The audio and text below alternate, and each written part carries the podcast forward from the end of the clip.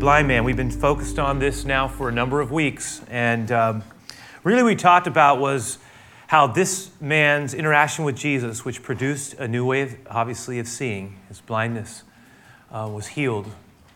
How this in many ways is connected to us thinking about, and this is what I was hoping we would do, we would examine that account, which is an amazing account in the ninth chapter of John. And then we would also then in turn be compelled to look into our own hearts and into our own lives and to ask good questions. So we're just going to start into the uh, a piece of a piece of the passage that would connect us to where we've been. I don't want to spend too much time there, and yet I feel compelled to at least touch on a couple of things so that we can all get to the place where we can dig into the meat of what we're trying to share. So in John nine, verse thirteen, they brought him, that is the man who was formerly uh, was blind, to the Pharisees. And so many of us recall that Jesus healed this man on the Sabbath. The Sabbath was a controversial issue. The Sabbath was a day that had been set aside in the law, the words and teachings of Moses, the commandments. It was a day that was designed to be honored. You were not to work on the Sabbath. It was something that God had set in stone. And the Pharisees were adherents to the word. And so the fact that Jesus would have healed this man on the Sabbath created a real problem for them. I mean, I mean, if you think about it, what they were saying was, how could God undermine his own word? And so there's this tension point. Now, we talked a lot about Jesus' perspective on the Sabbath, how he interpreted it, how they had misinterpreted it. But nonetheless, it concerned them. And you know, one of the things that's going to show up here in this ninth chapter is the fact that this should have been an amazingly joyful thing. And you would expect that someone being able to see, that joy would have just filled these pages. But one of the things that amazes me is that so much of this is joyless. And there's such a fear. And um, it's it's really a big part of what happens here.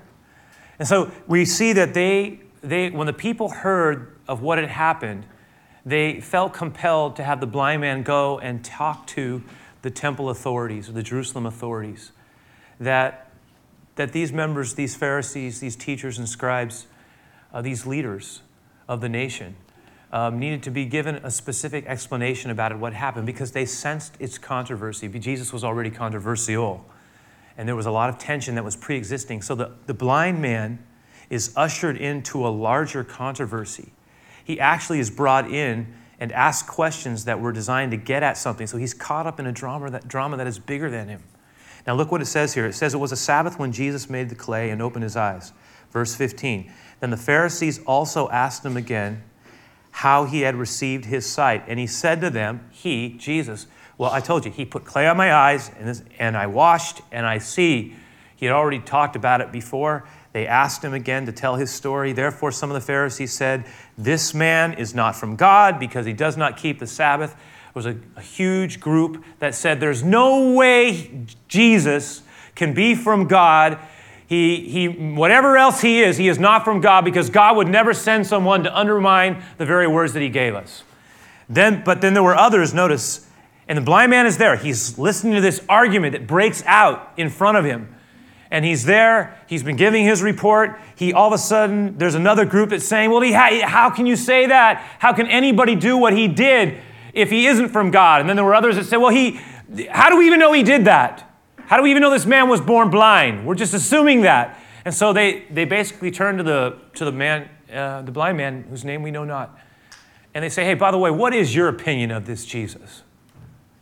And of course, as he's been listening, you know, early on he said, well, this man named Jesus came and he did these things. And but now he says, you know, as I've listened to it, I, since you're asking me, I think he's a prophet.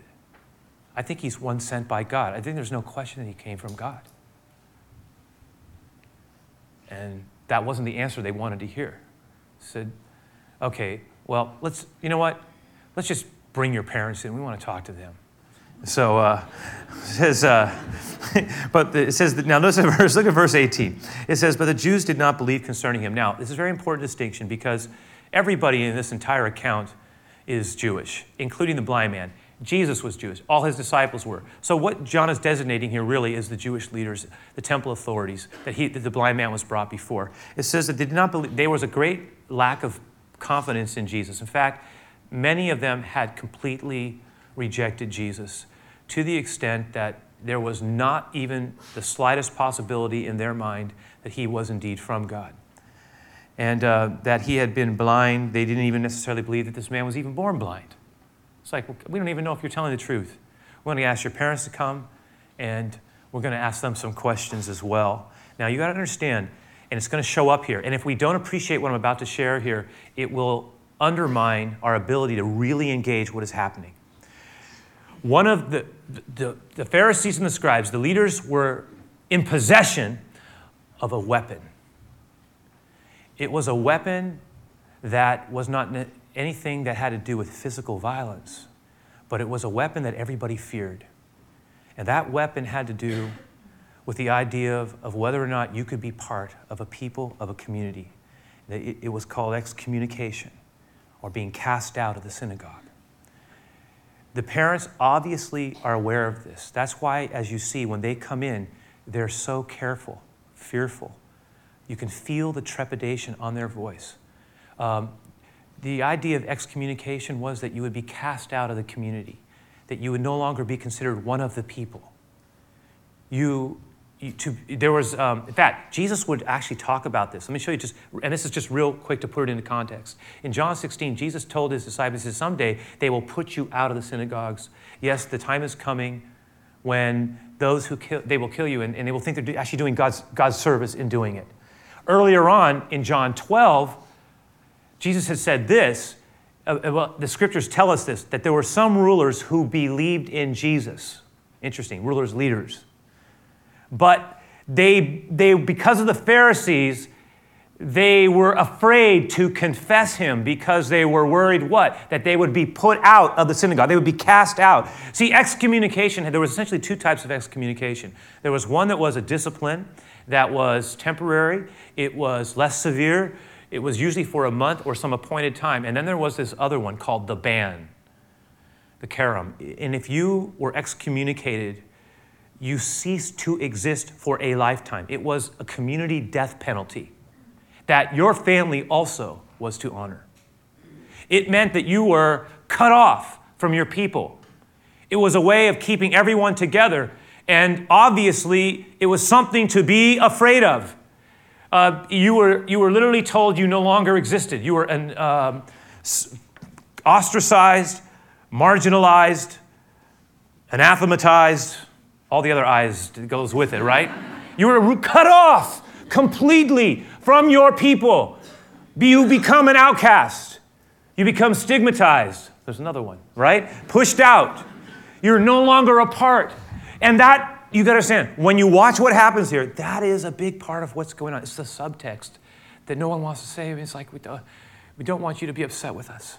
Why is the fear there? Because the fear is that if we side with Jesus, we run the risk of being cast out. And we cannot take that chance. The parents are brought in. Look what happens. It says, and they asked the parents, it says they brought the parents in of the man who had received sight. And they asked them, saying, is this your son? And who you say was blind? And he says he was blind. And so the question is, if that is true, which we're not sure it is, but if it is true, then we would like an explanation of why he can now see. And his parents answered, and they said, well, I mean, you can just see it. It's like, he is our son. And it's true he was born blind. Um, but as for the other details, you know, he's his own guy. He can tell his own story. He's his own man. Uh, he he's of age. And, um, you know, we really don't know any of the details about it. I mean, we heard it, it might have something to do with Jesus, but really you need to ask him about those things. Go ahead, son, it's up to you now. I mean, right? I mean, you're on you're on your own. And and and, really, and you know what? They, because they were afraid. In fact, we're told in the following verses, his parents said these things because, look at verse twenty-two, because they feared. They were afraid. They feared that leaders who had already agreed that if anyone confessed, look at this, they had, they had already agreed that if anybody confessed Christ, he would be put out of the synagogue. And that's why his parents said he's a, the reason they said he's his he's an adult now, just ask him, is because they were afraid that if they said what they had heard, um, it would cost them potentially, and they didn't want to lose their place because there was real concern that that could happen. And the blind man at this point then is a picture of the man who's healed now, but he is a picture of someone really all alone in front of a group of very intimidating men who um, are the leaders of his people, who have within them the power to cast him out. And right now, what they really want him to do is to completely disown Jesus. Now, you got to understand, when that day began, he couldn't see. Uh, it wasn't until a man, he said, came, this man who I later found out to be named Jesus. I never, I've never even seen him. But this man stooped down and he touched my, he put clay on my eyes, and he stopped and he stooped and he put clay on my eyes, and he told me to go wash in the pool of Siloam, and I did it, and I could see. And and that's the, that's what happened. And he's saying, and you got to remember, up until that point, he had never he had never seen the, a sunrise. He had never seen, um, and I guess you could say that he still hadn't seen one really. This was the day, very day. But he had never seen a sunset, and he had never seen uh, his mother's face, and he had never seen a leaf, you know, blowing in the wind on a bush or on a tree. He had never seen his own face. He he had now been able to see. And you know what? The reason he was able to see was because of a man named Jesus. And now he was basically, as we see here, he walked, they said, bring him back into the room. Then we want to talk to him again. And look at their initial greeting in verse twenty-four. So they again called the man who was blind, and they said to him, this is their opening. Listen, give glory to God. This man, this Jesus, is a sinner. He's a breaker of the law. You need to dismiss him and give your glory to God and God alone. That is the initial movement. Give glory to God and basically wash your hands of Jesus.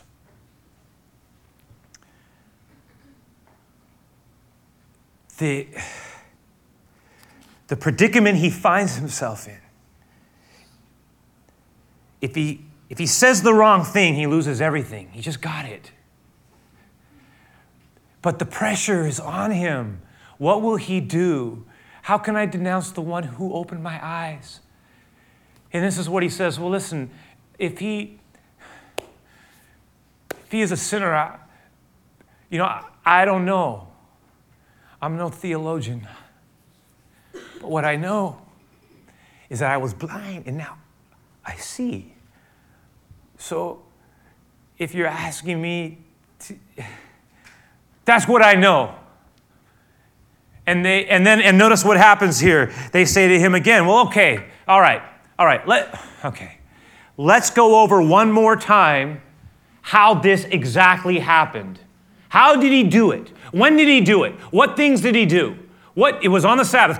You know, let's go. And you know what? He already been through this before. And so you could feel the first, basically for them, everything was about the Sabbath. So he says to them, look, I've already told you, and you didn't listen to me. How many times do you want me to tell you this again? I told you exactly what happened the first time. He came, he, he put, put the clay on my eyes. He sent me out. What do you want to do? Do you want to be his disciple too? Will you quit badgering me? Was it you interested? See, he waxes sarcastic. Mistake, maybe. But the witty fellow was only pushed so far. He had enough. What? How many times do I have to tell you this? Do you want to be his disciple? And of course, who are you? Don't you, don't you even start? They, it says they reviled him. Who are you? He says, we don't even think. You are his, they can feel it. You are his disciple. We are the disciples of Moses. We are the people who live by Moses' word. We look at this. If as look at it says here, we are Moses' disciples. We know that God spoke to Moses.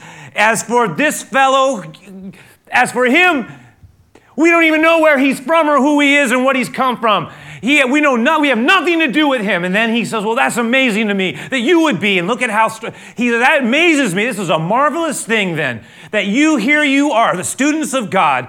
And here you are saying that you have no idea about this man. But I will tell you, this man opened my eyes.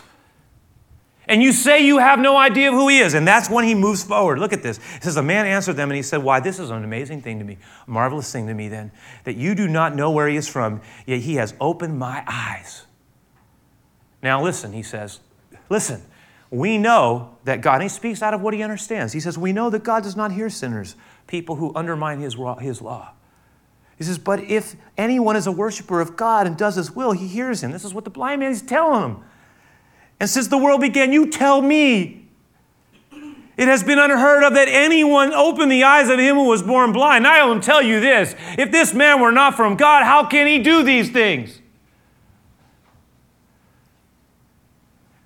You need to denounce him. I can't do that. Now, this, by the way, you know what? They're going to then get so mad at him after that, that literally what we're going to see later on is that they will take him, and not only will they insult him and demean him, but they're going to physically lay hands on him and they're going to violently cast him out. Now, what can we learn from this? What, what are some take-homes for it? What can we see? One of the things that stands out here, and I just want us to present it to you, say this, is that I'm reminded of the limitations of human wisdom and intellect here. You got to remember, the Pharisees and the scribes were the best and brightest of Israel. They were the elite. They were, intellectually speaking, they were giants. They were brilliant men. We write them off as, oh, these, these bunch of hippies. Let me tell you something. They were, these were not slipshod uh, thinkers. These were men who had meticulously studied. They were highly intelligent. They were people of Uh, pedigree and high training. They had sharpened their minds. They were deep thinkers. They were uh, exquisite students and scholars. I mean, this is, we're talking about not people who were just to be written off and casually dismissed. These are intelligent, highly intelligent people functioning at the highest places of power. That's how they got there. And you know what? One of the things that is amazing is that here they are, and they, with all of their pedigree and training and knowledge, and yet they were spiritually blind. And the one who had no training, no pedigree, only an experience was the one who had open eyes.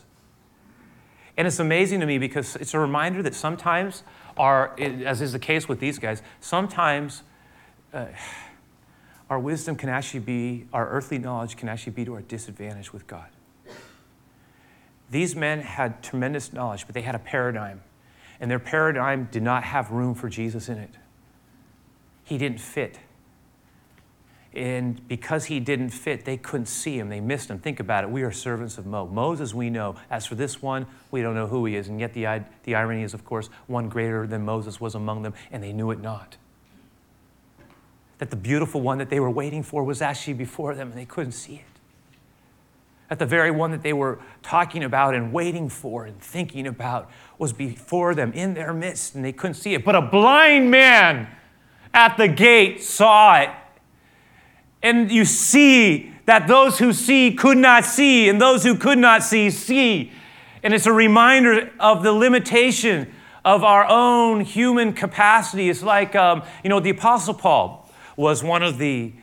Uh, Let's just put it this way. He is probably one of the key players in all the Bible. If you look at this man, this follower of Jesus, he was trained at the highest levels of, you know, of an Israelite that could be. I mean, he had the highest education, pedigree, trained at the feet of Gamaliel. He's this amazing, proud man with a lot of just um, potential, filled with ambition, fierce, just an intellectually brilliant person. And yet he is changed radically by Jesus. And he wrote these words to the early church in Corinth. And I put them in the bottom of your handout. I want you to look at it real quick. He says this, because he was writing to a group of people that honestly, they weren't much. In fact, the early church starts out, it's mainly a lot of working, working people. Um, there were not a lot of great ones among them. He would, the church was often started with people who were not very powerful, not very noble, not very necessarily beautiful and bright. And he says, and yet he says, look among you. He says, look what God is doing. He, he know, look what he writes. He says, for you see your calling, my brothers. There are not many wise according to the flesh, not many mighty, not many noble are called, but God has chosen the foolish things of this world to put to shame the wise. And God has chosen the weak things of this world to put to shame the things which are mighty, and the base things of this world, the things that are not really um, honored. In fact, they're despised sometimes. God has chosen those things, things which are not, to bring to nothing the things that are, that no flesh should glory in his presence. What he was saying is, is look, you know what? God is not impressed by credentials or human intelligence. And I, and do not hear me, who is a person who believes, I talk about growth, I talk about expansion, I'm a believer in education, I've spent tons of time and energy getting degrees, but I'm gonna tell you something, at the end of the day, that doesn't impress God. At the end of the day, he still looks at our heart. At the end of the day, it's not about me coming up to the Lord and saying, you know what, let's have an interview here and I will decide if you are ready for me. It doesn't work that way. It's not about us bringing our credentials to God and saying, you know what, I'm going to consider you, make your case, and then I'll decide. It go. Listen, God resists the proud, but he gives grace to the humble. He has chosen the weak things to confound the wise. Sometimes, I was talking to someone and I said, you know what, sometimes I think it might even be a disadvantage because it it.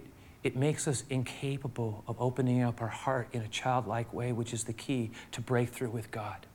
Jesus said, if you come into my kingdom, you must come as a little child. And sometimes it's hard to have faith when our mind is getting in the way. And, and I'm saying, okay, Lord, I know you've called us to be a people who think. I know we can worship you with our minds, our heart, our soul, our mind, and our strength. And yet at the same time, it's not about how brilliant we are. And it's not about how great we are. If we've learned anything in these last months, it's that all this other stuff can fade away real quick. It's, we don't, we're not who we are by titles. We're not who we are by how much we possess. Jesus said, don't ever be deluded into thinking that those things make a person who they are. It's great to achieve. It's great to have resources. Those things, we will not take them with us. We are to love God, to love people, to love this gift of life. We are not to be defined by the things that we can never fully possess. Jesus said, the fool has said in his heart, there is no God. That's what the scriptures teach us. Hebrews, we're told that If you, if you come to God, you must believe that he is and that he's a rewarder of those that diligently seek him. The gift of, sometimes I see these men with all of their brilliance and they are rejecting Jesus. And I see this man with nothing. He is a nobody in, in the midst of a bunch of somebodies, and yet he is stepping forward. And, and this leads me to the second point, idea, thing that we, I would like us to see, is that actually their opposition actually helps him. It helps him. It is. We see in this the value of opposition. Think about it. He he he doesn't. They say to they he doesn't want to do it. He's preferring. He's not looking for trouble. He's not trying to get himself in trouble. That's not what he wanted to do. He's brought into this situation, and then they're pushing him. They're pushing him. They come back and they bring him in. You come back into this room. We want to talk to you. In fact, this is what we want you to do. We want you to denounce Jesus. Just cut yourself, you call it what it is, give your glory to God, wipe your hands of this man, and you know what? We have no problem. Go your way. It's all we want. Just let it be. Cut yourself off. And he won't do it. In fact, the more they push him, the, the, the more resistant he becomes. That's the whole irony, of course, is it? That, that the harder they push, the, the tougher he gets. They actually, by their opposition, and, you know, because his power was in his truth, right? And he's a refusal to be cajoled into something that is untrue. And so he holds his ground. He he prevails. And because he will not deny, he I cannot deny what I've experienced. I know you want me to. I know you I know you can, you have power on me. I know you can push me out. I hear I get it. But you know what? I will not deny what he did. I cannot do that. How can I do that? You I don't know how to describe it. You tell all I can say is this is what he did. And I won't deny what he did. I, if you're asking me to break with him, I won't do it. I will not do it. And so their, so their pressure, their intimidation actually helps form his faith and forces him to grapple with Jesus in a way that affirmation may not have actually been able to do. Their pressure is pushing him into a place where he is actually having to make a statement about what he actually believes. And so by forcing him to think through his story, they bring him to a deeper confession. Think about it. By forcing him to choose, they actually push him into the arms of the very one they wanted him to distance himself from. And there we see the value at times of opposition, resistance, of pressure. Because pressure forces, and that is one of the reasons why I said at the beginning of this year, and I was saying it to myself as much as anybody, that with all the stormy weather that may be ahead of us in two thousand nine, and who knows how much longer, that this is a season of great opportunity. Why? Because it strips away the veneer and pro- pushes us into the deeper places.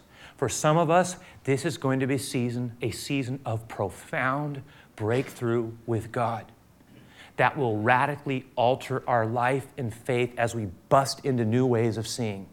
Why? Because we are asking questions we would not have otherwise asked. We are challenging assumptions we would not have otherwise challenged.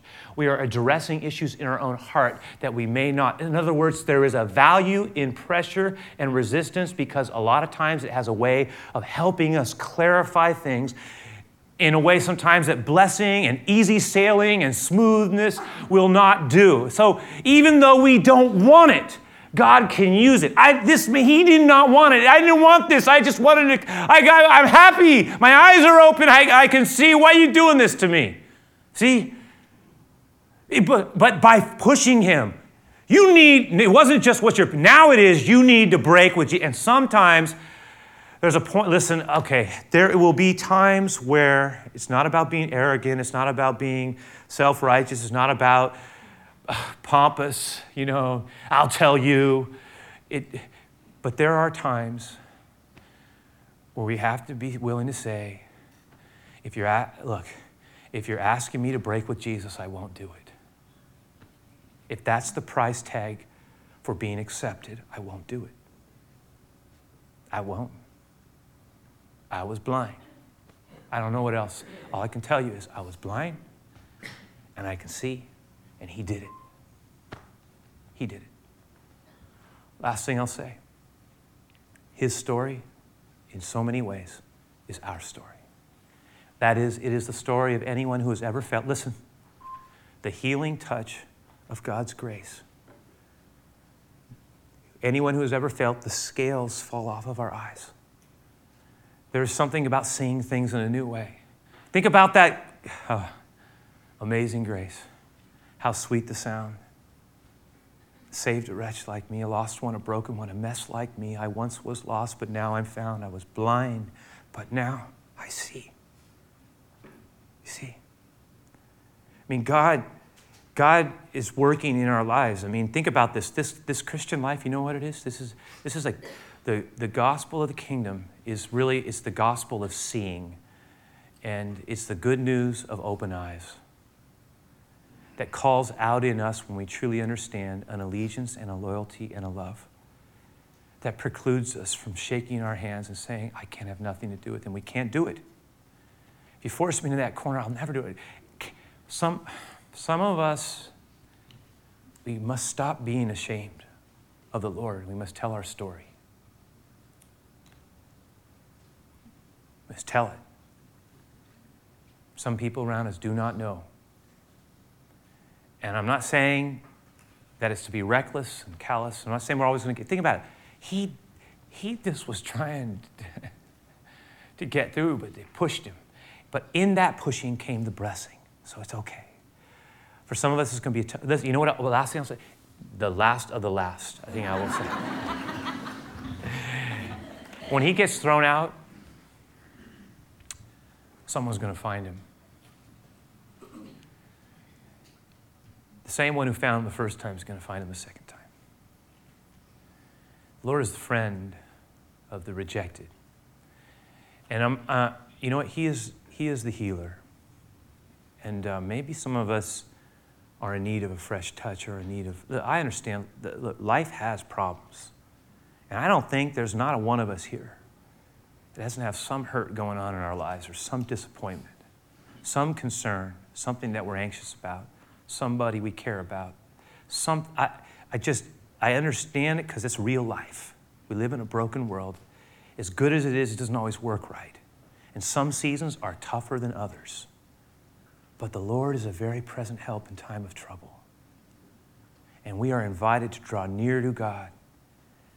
And so, Lord, I want to pray. I want to ask you to help us not be in a rush, but to sit with this word, to think about what it means to be open to telling our story, to have a, have courage in our life, to be brave for you.